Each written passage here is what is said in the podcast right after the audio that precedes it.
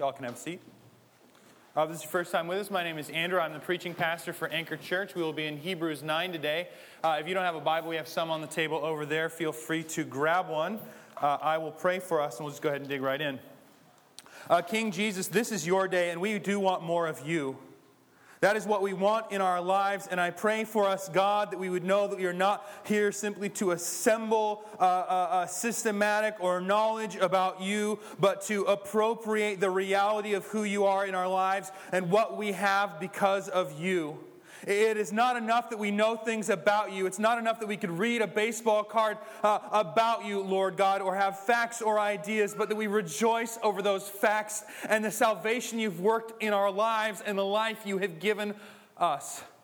And so I pray today that this would not just be about knowing things, but knowing you. And when we know you, we would rejoice over you, God. I pray for us, God. I pray it seems that the pillar of smoke is moving us to the Phinney Center. I ask your blessing on that. I pray you would save people because of that. I pray you'd make disciples because of that. But I pray in that that we would know that's not our salvation, that you are our salvation and you are our hope. Uh, and that that is just a building you've given us to worship you in. So I pray you'd even bless that endeavor to be for your glory and for our joy in you. Jesus, we love you and we pray these things in your name. Jesus Christ. Amen. All right, we're in Hebrews chapter 9.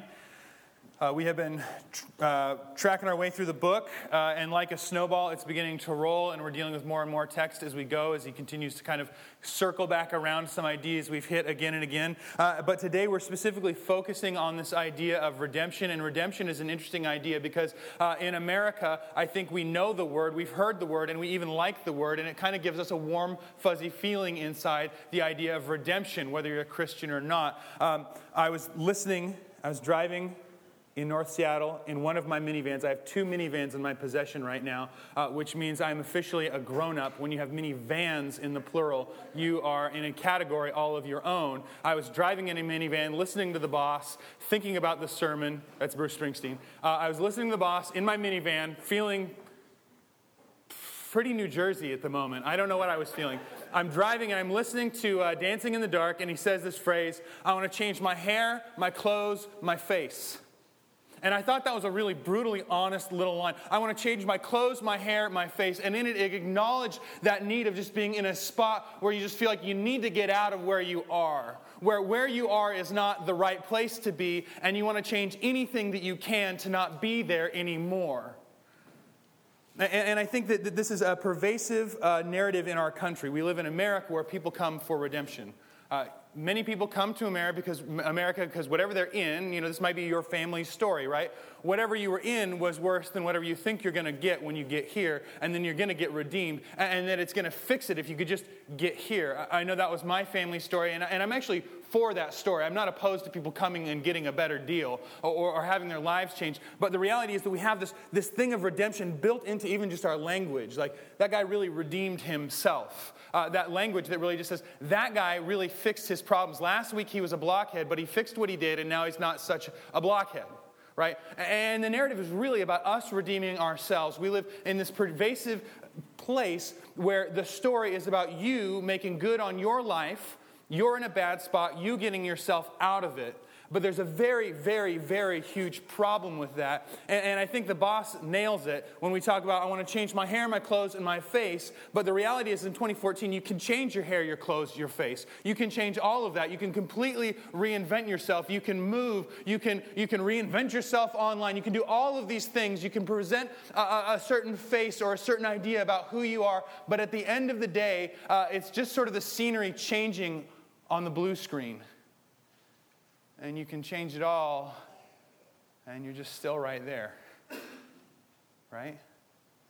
Uh, a civil rights leader once rightly said in the 60s uh, of the situation that African Americans were in, he said, um, they're asking us to pull ourselves up by our bootstraps when we're not even wearing any shoes. And this is, in fact, the Bible's diagnosis of about where we're at that you and I are in need when we're being honest. Not, not when we're feeling really good about going into the hot topic and coming out in your new ska look and you've got your new thing and you feel good. Uh, but, but at the end of the day, when two weeks later you're still you and things aren't fixed and they're not changed. And no amount of money or friends or success or fame fixes the problem. Famous people are very good at pointing this out to us. Right? No one beats the American dream. But the Bible is going to diagnose that. Yeah, we are like people barefoot. We can't even pull ourselves out of it. But the Bible doesn't just stop there. The Bible shows us something amazing. And it's not just that there is a need for redemption, but there is redemption. And it's not just based on you, but there is a Redeemer, and his name is Jesus. And this is the power of the gospel that we cannot save ourselves. But God, in our weakness, comes down to save us from ourselves, to redeem us, to make us new, to change us not on the outside, but on the inside out and we're in such dire need that it had to be from the outside, inside out, and he had to come uh, and save us. And as we look again at these Old Testament themes, uh, that deep abiding reality that, that Jesus Christ, by his blood, changes us at the core. He doesn't just take us on a shopping spree, but changes who we are, washes us clean, and makes us new, is not just something to have some facts to tick off, right? I love the creeds. But it's not just that we can tick off, yes, there's a Trinity, yes, Jesus was fully God, fully human, tick, tick, tick. But as you look at that and you realize the God of the universe who made everything entered into human history to die to give you life. And that's not just information to have, but things to be rejoiced in, to, to motivate your whole life, to change everything. And, and, and, Hebrews here isn't actually, though he's getting complicated and he's talking about some stuff that maybe you've never even read in the Bible before. We're going to talk about a stick that makes almonds come out of it, and it's going to be crazy. And you might look at that and go, I've never read number 17. The whole point here is not that he's giving us a lecture on the Old Testament, but in many ways, he's reminding them or helping them to understand as Christians what they already have in Jesus. And that's my aim today that you would understand what you have in Jesus if you're a Christian, which, by the way, is a great and powerful evangelistic reality. If you are here and you don't know Jesus, I want you to know what we have because God came for His glory and our joy to save us from ourselves in the person of Jesus. So let's go ahead and dig in here in verse 1. Now, even the first covenant had regulations. He's talking about the Old Testament, the, the Old Testament ways uh, that things went down. Uh, now, even the first covenant had regulations for worship and an earthly place of holiness. And now he's going to begin to tell us about this. And one of the things he's been doing is he's been trying to help us see uh, that God has changed things in Jesus, that this old stuff's over, the new stuff is here, but all of God's movement is progressing towards something, and it's ultimately progressing towards the redemption of his people, the saving of a people, not because they deserve it, but because he's good and gracious and wonderful and holy and right, and he's kind, and he's done it and ultimately progressing towards the redemption of all of creation. And he's moving it along. And so he's talking about this progression here. So now, even the first covenant had regulations for worship, an earthly place of holiness. For a tent was prepared, the first section in which, uh, which there were a lampstand and the table and the bread of the presence. And he's just describing stuff that you would even find uh, in Numbers and Leviticus that's just described. Uh, but he's describing how, how it all works out in this thing called the tabernacle, where God's, and you have to remember, that when the tabernacle gets put together, God manifests his presence there, a pillar of smoke by day and fire by night, that God manifests himself with his people in the tabernacle. We're not just talking about a tent you buy at Big Five. We're talking about a place where God chose to dwell in a, in a manifest way with his people. It is called the holy place. Behind the second curtain was the second section called the most holy place, which we've actually talked about a lot, and Hebrews has talked about a lot, but that's where, and he's going to tell us this in a second, so I'll just read it and I'll let him tell you. Uh, having the golden altar of incense and the ark of the covenant covered on all sides with gold, in which was a golden urn holding the manna, and Aaron's staff that budded. Uh, this is number 17. There's a big argument, and God says, okay, get somebody from all the tribes to write their name on their sticks and put them in front of the ark, and I'll show you who's my guy. And Levi's stick buds and grows almonds on it. And so Moses says, How about we leave that stick right there? And, and they had it for a long time until it got disappeared. But that is another story. And Aaron's uh, staff that budded and grew almonds, doesn't mention that, but it did. And the, ta- uh, the tablets of the covenant, that's where the Ten Commandments are written. Above it were the cherubim of glory overshadowing the mercy seat. That's where that pillar of smoke would rest. Now, here's the, here's the verse that I think is really interesting for us. He says, Hear this. Of these things, we can now not speak in detail, which he kind of just did, but But why would he say that? Why would he stop and say, okay, cool, let's move on? Well, one, he's probably telling them information they already have available to them in, in the Bible, uh, in the first 78% in the Hebrew Bible, the Old Testament. These are all synonyms. Um, but the point of this is not that he, he's not trying to debate them. And he's not trying to show them how smart they are, or how smart he is, pardon me. Uh, he's not trying to just transfer information. The point of Hebrews is that they would see who Jesus is, and that they would see that there is a Redeemer, and his name is Jesus. And they would not simply just sit and bank on information, but they would understand who he is, they would know him, and they would love him, and they would rejoice in him. That, that the reality of Jesus would flavor every nuance and facet of their lives and, and that it would color absolutely everything. And this is what he wants for you. This is the Christian life that is available to you.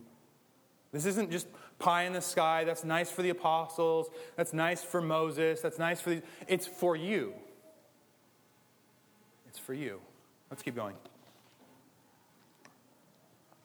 These preparations, having thus been made, the priests go regularly into the first section, performing their ritual duties. But into the second, only the high priest goes. So this is that Holy of Holies, and we've kind of talked about it extensively already because keep, he keeps coming back to this idea, comes back to this idea that once upon a time, the way that God administrated his relationship to people, only one guy once a year got to go into the manifest presence of God. But that if you are a Christian, through his blood and through the curtain that is his flesh, you get to go all the time, full access to God, always because of Jesus. And so he's trying to show them hey, by the way, that was, this is, by the way, a better arrangement than the other one. And he, but once a year, and not without taking blood, which he offers for himself and for the unintentional sins of the people. By this, the Holy Spirit indicates that the way into the holy place is not yet opened as long as the first section is still standing. And then he says an interesting phrase, which is symbolic for the present age. And if you're in an ESV, there's going to be a little tiny, maybe a one there, a note. And it will give another way you can translate these Greek words. And it is uh, for the age then present, which is actually the better way to understand what he's saying. And, so the age then present. So this is what it means. Um, back up in 8. By then, the Holy Spirit indicates that the way into the holy place is not yet open as long as the first section is still standing. So, as long as they're doing the old covenant thing, as long as they're living the Old Testament lifestyle, there's this future thing that is coming. And he keeps talking about this in Hebrews as you read it, so that they would understand, that you'd understand that the people, the saints of old, were waiting for what the Old Testament was promising. And that's that somebody was going to come and fix what human beings broke. God made everything good. We broke it. He promised someone to come and fix it, which always reminds us that Jesus is in the business of fixing broken things. Jesus is the business of taking dead things and making them live things. Uh, Jesus is the, in the business of taking tears and wiping them from eyes. Jesus is in the business of taking the things that we mess up and somehow even using those things when we're His, redeeming them, using our screw ups for His glory and for our joy, and works them out for good. I mean, that's one of the most profound promises in the Bible that He's working out all things for good for those who love Him. And, and I'll be frank, there are times when those all things are a little hard to swallow, right? And, and I don't think the Bible means that we just walk, is trying to have us walk around with sort of like a candy coated veneer uh, uh, because you know, he's working out this horrific, horrible thing that's raining down on right, me right now for his glory. So here's my smile, and here we go. But that in that moment, we can take that to the bank, that He is working it all out for good, and that He will wipe every tear from every eye. And yo, no, you're not God, and you don't have God's uh, vantage point on it, but He's on the move.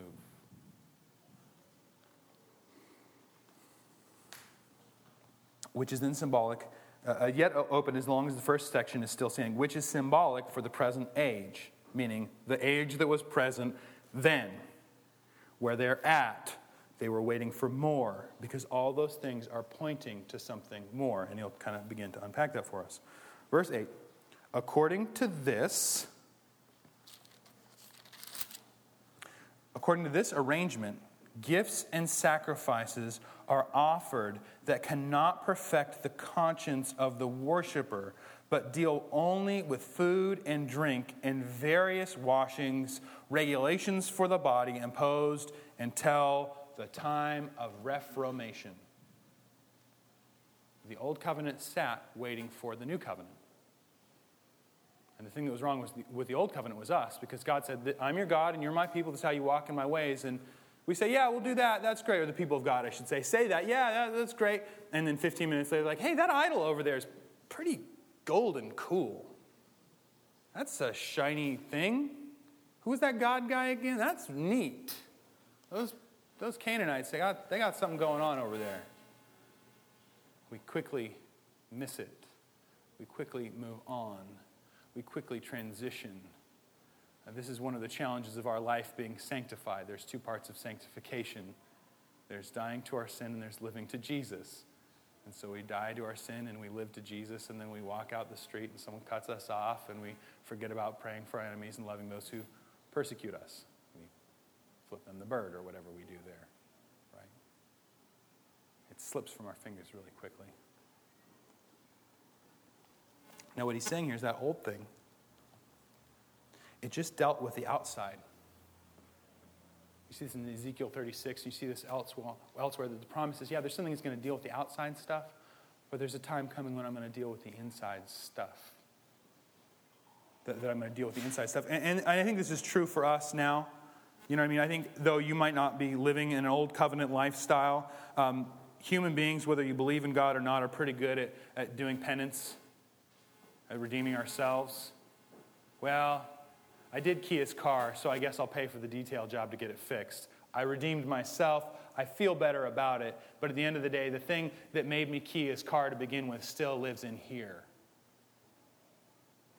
And getting the car detailed doesn't fix what's in here. Why I even did it in the first place. But,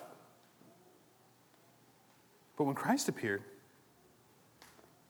so, no longer just talking about the outside, we're talking about the inside now. But when Christ appeared as a high priest of the good things that have come, then through the greater and more perfect tent, not made with hands, that is of this creation, he entered once for all into the holy places. Once for all not by means of the blood of goats and calves, but by means of his own blood, thus securing eternal redemption. You can do things that make you feel better about doing bad things. Right? And oftentimes we do right things for the wrong reasons. We do good things for the wrong reasons. We don't do good things because they're intrinsically the good things. We do good things to pay penance. We do good things because people are watching. We do good things so someone will throw us a parade. We'll do good things so that someone will give us a write off on our taxes. We do good things for a number of things, but rarely do we do good things because they're intrinsically good. It's rare. Not only that, we're pretty good at just doing bad things. And we're pretty good at just not doing anything we're pretty good at looking out the window and being like, that is messy and scary, and I bet my neighbors will call the police. We draw the shades and keep going. You know, there's, there's need out there, but someone's on it, right? Somebody started a, something that'll do with that thing.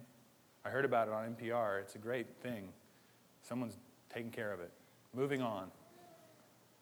Sins of omission and of commission and of religion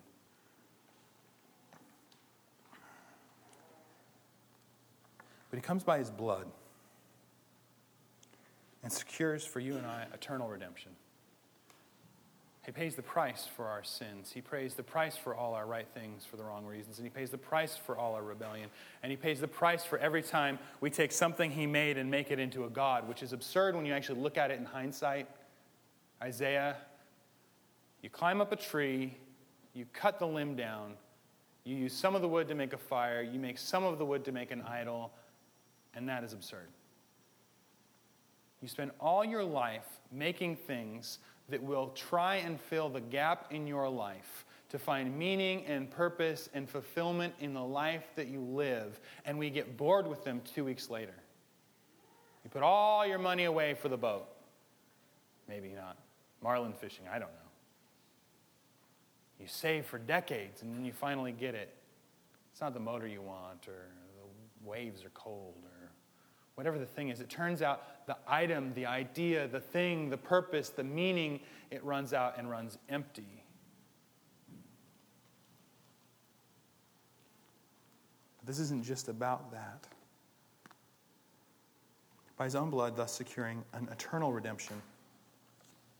Yeah, you can change your hair, your clothes, your face, but it won't last. You can redeem yourself from the wrong thing you did last week, but there's another thing coming right around the corner. The redemption he offers through his blood is an eternal redemption. You're called redeemed. It's good. It's, it's finished. For if the blood of goats and bulls and the sprinkling of defiled persons with the ashes of a heifer sanctify for the purification of the flesh, outside stuff, how much more will the blood of Christ, who through the eternal Spirit offered himself without blemish to God, purify our conscience from dead works to serve the living God? So, if the outside stuff can do anything, and he's saying it did in the Old Covenant, it actually did something. But if it did anything, if a bull's blood in the Old Covenant did anything, what does the blood of God Himself, who enters into human history to save you from Himself as the high priest and the sacrifice, who offers Himself up for you? He dies so you can live. Condemned in your place, He stood. How much greater and how much cleaner are you because of that blood? How clean are you when eternal, holy, right, just God pays the price to make you right and crushes the beef that you've made between God and yourself? How clean and how right are you as we speak right now? He's reminding them of what they have. This is what you have. If you're a Christian, this is what you have right now because there is a Redeemer. His name is Jesus. Therefore, he's the mediator of a new covenant. The old thing's over, the new thing is here. So then, so that those who call may receive the promised eternal inheritance. Again, he's coming back to this uh, eternal word. Forever. You have a forever inheritance. Your forever inheritance is Jesus because the Marlin boat will be at the bottom of the ocean at some point in time.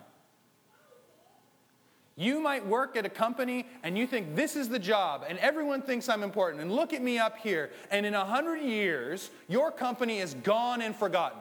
And so are you for that matter. And by the way, we live in Seattle. I'm not doomsaying, I'm saying next year your company might be gone and forgotten. Right? Here today, gone tomorrow. It's dust, man. We're chasing dust. Yeah, you go into Hot Topic. You spend your life savings. You come out as the perfect goth. And next week it turns out Robert Smith no longer is a goth and he takes off the makeup and he starts singing folk songs. Now what are you going to do? And was sorry, the guy from The Cure stops being a goth and then everything is right in the world. One guy got that and that was my fault. But it's fleeting. It's fleeting. It's that fleeting, right? Because you have no idea what I'm talking about because I'm a guy who drives minivans and listens to Bruce Springsteen, fleeting.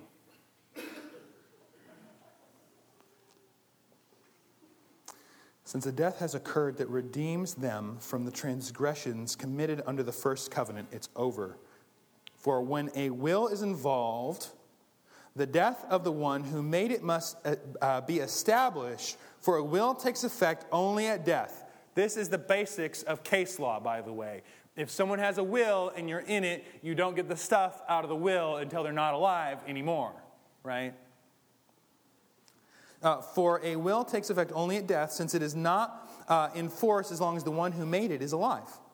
Therefore, not even the first covenant was inaugurated without blood.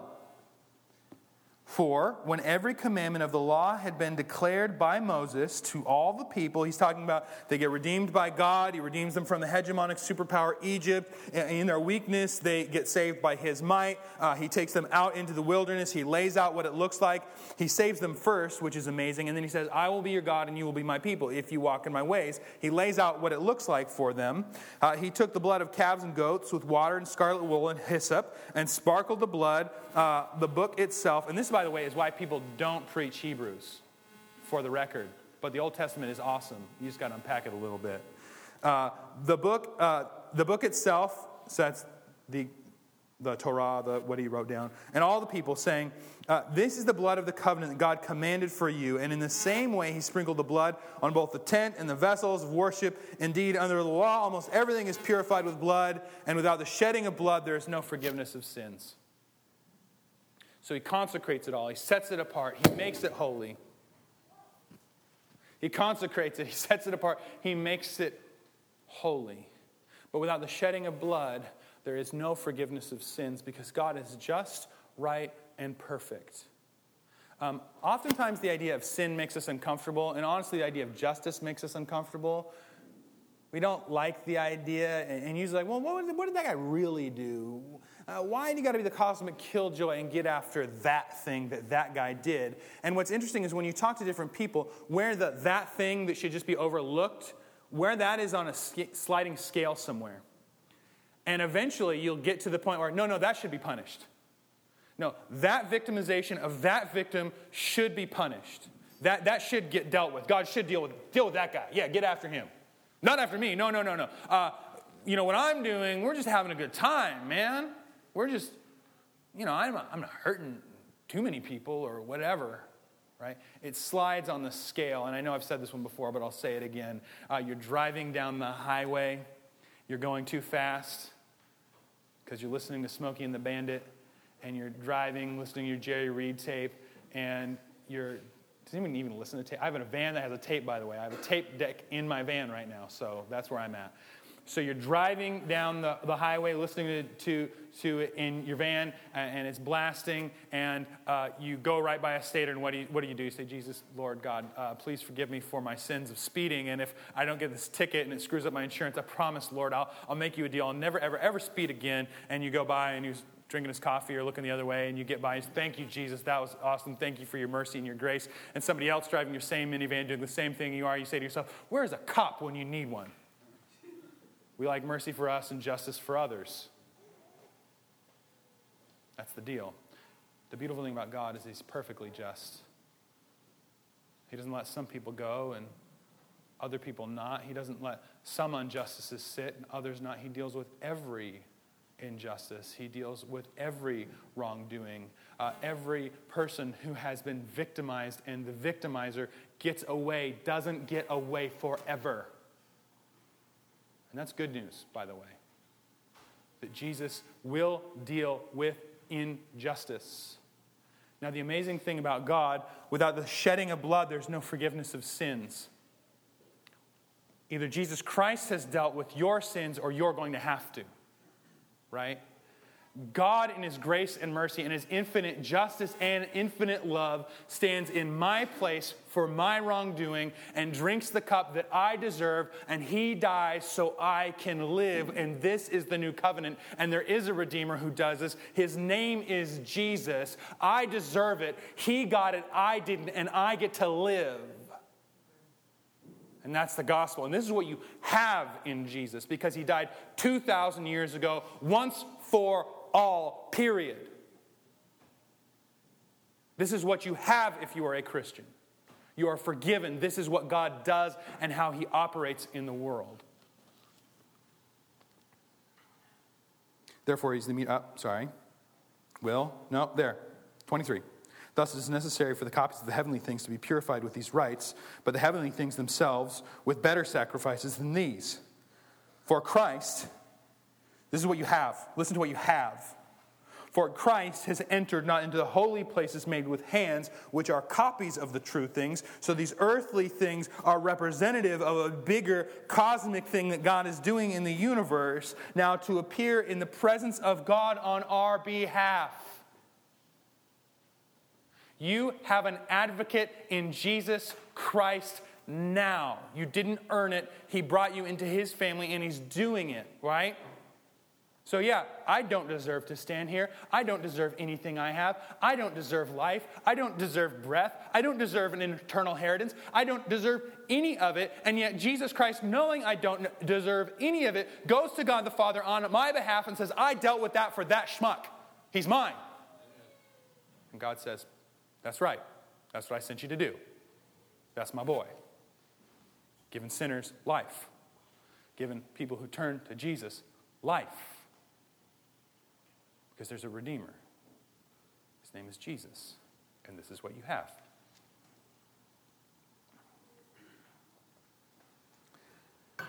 Nor was it to offer himself repeatedly as the high priest enters in the holy, priest, uh, holy places every year with blood not of his own, for then he would have had to suffer repeatedly since the foundation of the world. If the arrangement was not that it's paid in full and dealt with, I mean, just look at my life, right? In my minivan, doing whatever I'm doing in my minivan, right? It's not like, oh, he broke the law by speeding. I guess I got to go dip out a pint of blood. It's that he shed his blood once. What does that actually mean in your life? If you think about the consequence of that reality in your life, it means that when he saved you, he saved you fully. That it's not, oh, I'm going to save that guy hoping he doesn't screw up again. And then, you know, if he does, I got to go to the cross again because it turns out human beings are pretty good at making pretend gods and sinning and throwing parades for themselves for doing right things and ignoring right things they're supposed to do in the universe. It's once and for all paid in full. It's profound. The reality of the cross is profound. One of my favorite preachers of all time, who my third son has his middle name Spurgeon, from. My wife would not permit me to name him first name Spurgeon. Asa Spurgeon Peck said that on the cross, beautiful little book, you can get seven of his sermons, just Jesus' words from the cross, beautiful, beautiful stuff. Um, said that Jesus on the cross uh, is like herbs in a mortar and pestle. And if you ever cook, you take your basil and you put it in the mortar and pestle, and it looks nice when you put it in, and it looks horrible after you've moved it around, but man, does your kitchen smell nice, right? The smells come out. He said, This is like what Jesus is. They took the Galilean peasant preacher and they put him on the cross. And like the mortar and pestle, what became clearer and clearer and clearer as he died, as the aroma of his divinity came out, as he says things from the cross like, Father, forgive them. They know not what they do. That is our Savior as we are murdering him, he says, Father, forgive them. They know not what they do. And his last words, it is finished. You can wake up tomorrow morning and you remind yourself, it is finished before you can get up out of bed. When you go to bed, you look at your thoughts and life and what you did today or what you didn't do. You lay your head down on that pillow and you remember it is finished. And that's what you have in Jesus. And that is for His glory. Because when God is that God in our lives, He looks really big and really merciful and really gracious, and that's what He is. We get to taste just for a second the endless capacity of God Himself for mercy and kindness and grace and goodness and beauty. And that is the point of your life, by the way to taste and see that He is good and point to Him and say, That is worthy of glory. That is beauty. That is the Christian life.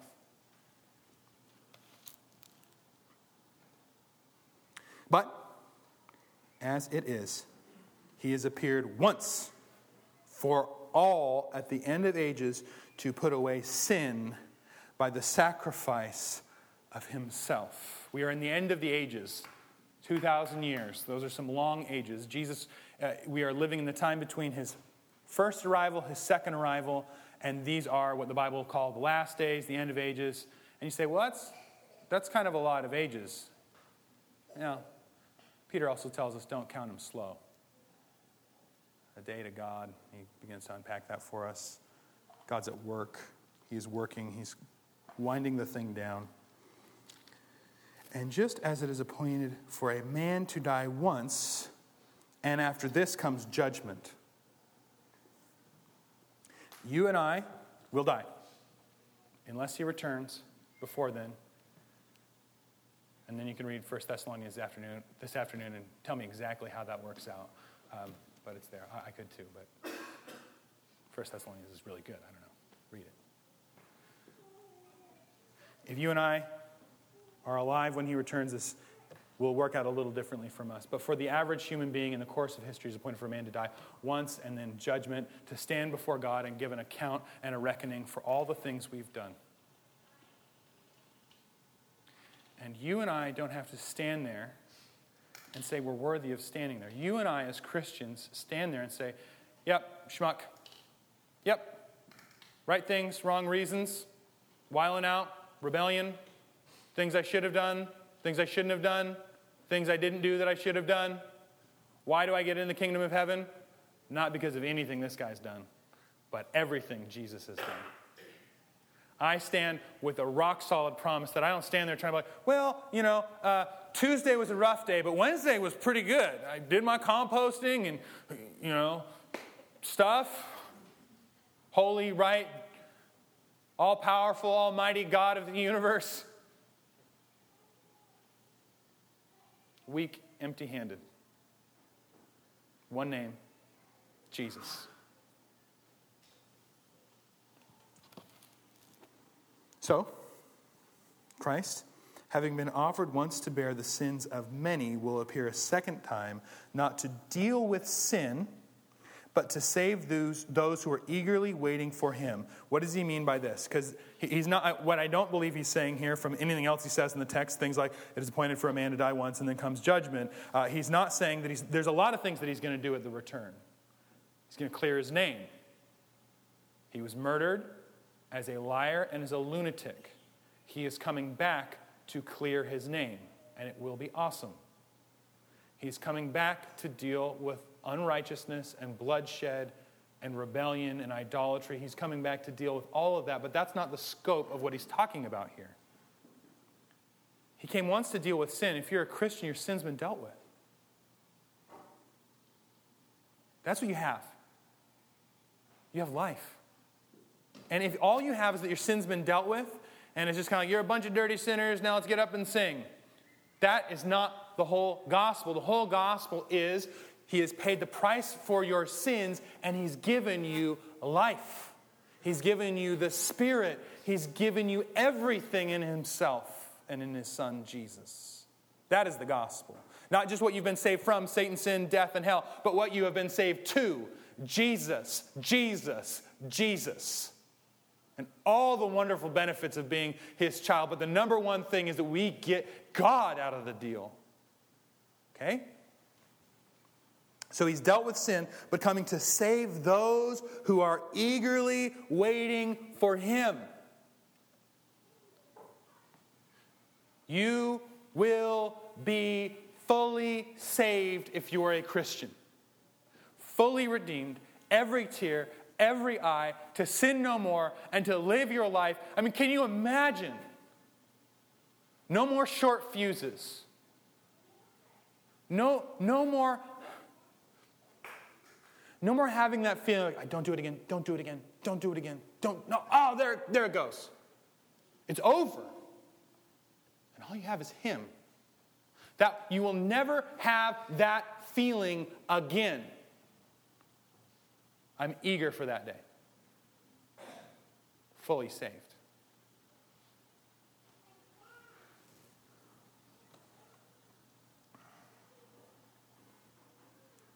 The question I have as I, as I come to this, I have, I have to ask myself then, if, am I eager for his return? And I think we need to be careful here because sometimes people get so lost in the realm of what's called theologically eschatology or end times things or these left behind books or uh, Thief in the Night or whatever it was before Thief in the Night. You know, we can get lost in the, the happenings and the detail and the mark of this and that other thing. We get, we get lost out in there. And when I hear people that get lost out in there, I don't actually hear them that eager for Jesus' return. I hear a lot about signs and what the Soviets are up to or whatever. but I don't hear a lot of people saying, here's the truth. Jesus came once to save sinners, and he's coming back put everything back the way it's supposed to be. And that is what I live on. So my question is not whether you're ready to go out and, you know, figure out what the Soviets are up to. My question is are you eager for his return? Do you actually want to be redeemed, or are you pretty happy driving around in the cul de sac that you're driving around in again and again? Do, do you actually want to take everything that he's given you by the horns and live? He's, he's given you everything. A, a, great way to even assess are you excited for his return? Well, how do I even assess something like that? Have you ever had the phrase or sentiment, you know, I'm really excited for when Jesus comes back, but it'd be really cool if I could see my kids graduate college? I'm excited to see my kids graduate college. I'm really excited for Jesus' return, but I hope it's not before the Seahawks win a Super Bowl. Check. You got to check. It's pretty quick, ferret out, right? There's something going on in there if that's our actual sentiment, if that's our actual heart. That we would say, I'm ready to have every tear wiped from my eyes, but if we could wait till Monday, that would be cool. We could tell after the parade, that would be even better. And so here's what I would like to Woo! Here's what I'd like to do. I don't know, it's just like a, you should be around my house. I clap all the time, and I have this crisp, loud clap, and I pretend like I'm James Brown and woo all the time, and it's hard for my wife, and my kids are copying me. And I don't know why I wooed at the mic popping at me, but here we go. Here's what I'd like to do. I'd like, I'd like to us, because there is a Redeemer, and his name is Jesus, and if you're a Christian, he's yours. Right now. And the point of all this is not to, to even pass on to you new information, but to remind you what you actually already have through the cross of, and the resurrection of Jesus. And, and so I say this what I don't want us to do here, I'll, I'll preface this.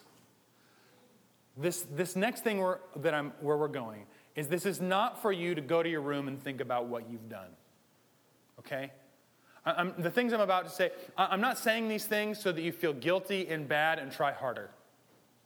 I want you to know what you have in Jesus and take assessment of your own life, prayerfully assess your own life, and ask if you understand what you have in Him. And if you don't understand what you have in Him, I want you to look at it right in the face and say, This is what I have. And the hope here is not then that we have really a really downer, like back end worship set. The idea is that you would see what you actually have in Him, do what you got to do to get right with Him, and then we'd stand up and we'd sing and we'd rejoice and we'd respond. That's my preface. So we're not going to our rooms to think about what we've done. We're going to look at what we have in Jesus and hopefully celebrate. I would like us to ask ourselves, or ask yourself the question uh, Are you eager? Are you eager to see Him face to face?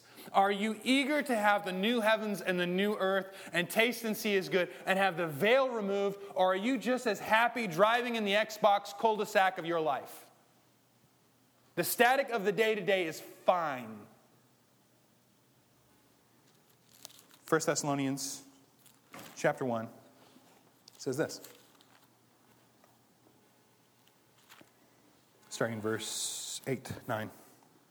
For they themselves report concerning us, that's the churches in the region around Thessalonica. Thessalonica is a little church that Paul's planted, and he's saying the gospel goes forth from this little community into the surrounding regions, and he begins to pinpoint why the good news of Jesus is sounding forth from these people. Uh, For they themselves report concerning us the kind of reception we had among you and how you turn to God from idols to serve the living and true God and wait for his Son from heaven, whom he raised from the dead, Jesus, who delivered us from the wrath to come. What sets the church in Thessalonica apart? They stopped taking the things that God made and making their life and purpose and point out of those things. They turn from those things. They turn to Jesus. They're rejoicing in Jesus. They're rejoicing in the truth about Jesus. And they're eagerly awaiting to be completely restored by Jesus. And it's, it's, it's in the soup of their community. It's in the flavor of their community. It's, it's, it's etched in their lives that they say, those guys keep turning to Jesus and keep waiting for him to put everything back the way it's supposed to be. And that's what the surrounding regions are saying. Jesus is more valuable to them than anything else. And so they're eager for his return. Because they have a Redeemer and they know what they have. Do you rejoice?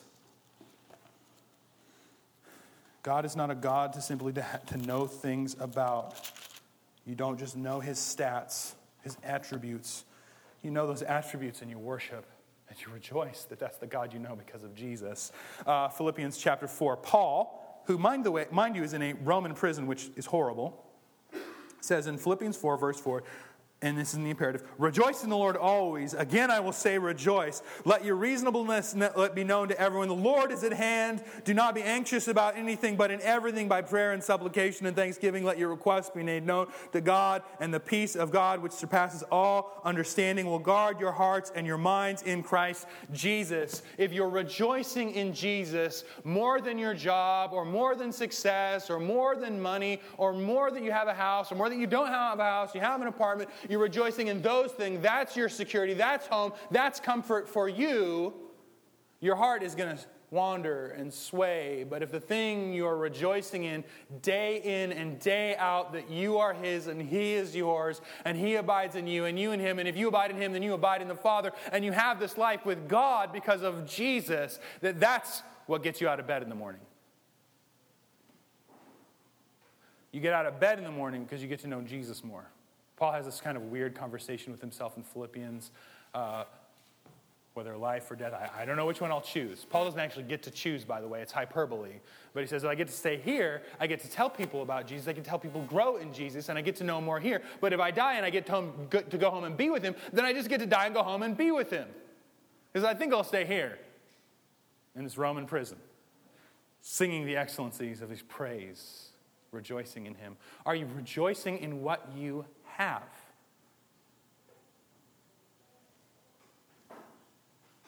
Because it's what you have.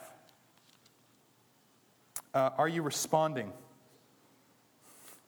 Are you living out what you have? Uh, 1 Timothy chapter 1, verse 12 says this uh, I thank him who has given me strength, Christ Jesus our Lord, because he judged me faithful, appointing me to his service Though formerly I was a blasphemer, a persecutor, and insolent opponent. Paul, if you don't know Paul's story, Paul hated Jesus, hated the church, and made the business of helping people kill Christians. But I received mercy because I had acted ignorantly in unbelief, and the grace of our Lord overflowed for me with faith and love that are in Christ Jesus. The outflow of Jesus' grace and mercy becomes the outflow of our own lives like a cup that is overflowing because the love, you don't understand. I mean, you don't understand. You only get a piece of how much He loves you. You only get a piece of how glorious He is. You only get a piece of how merciful He is. Because you can look back on your life and be merciful, merciful, merciful, merciful, but He remembers the 15 other things you don't even remember that He's being merciful for you towards you in.